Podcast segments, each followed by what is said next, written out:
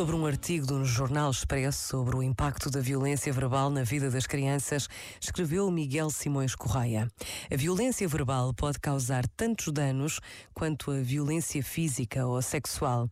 Mais, comportamentos que vemos serem adotados por tantos adultos na relação com crianças e jovens levam ao aumento do risco de consumo de substâncias aditivas, prisão, desenvolvimento da baixa autoestima ou situações de autolesão por parte das crianças e jovens.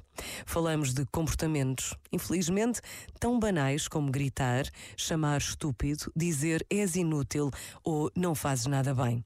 A constatação de que a violência verbal é um fenómeno tão presente na relação com as crianças e jovens, à qual acresce a gravidade dos efeitos que tem neste mesmo público, deveriam por si só servir de alerta para a sociedade.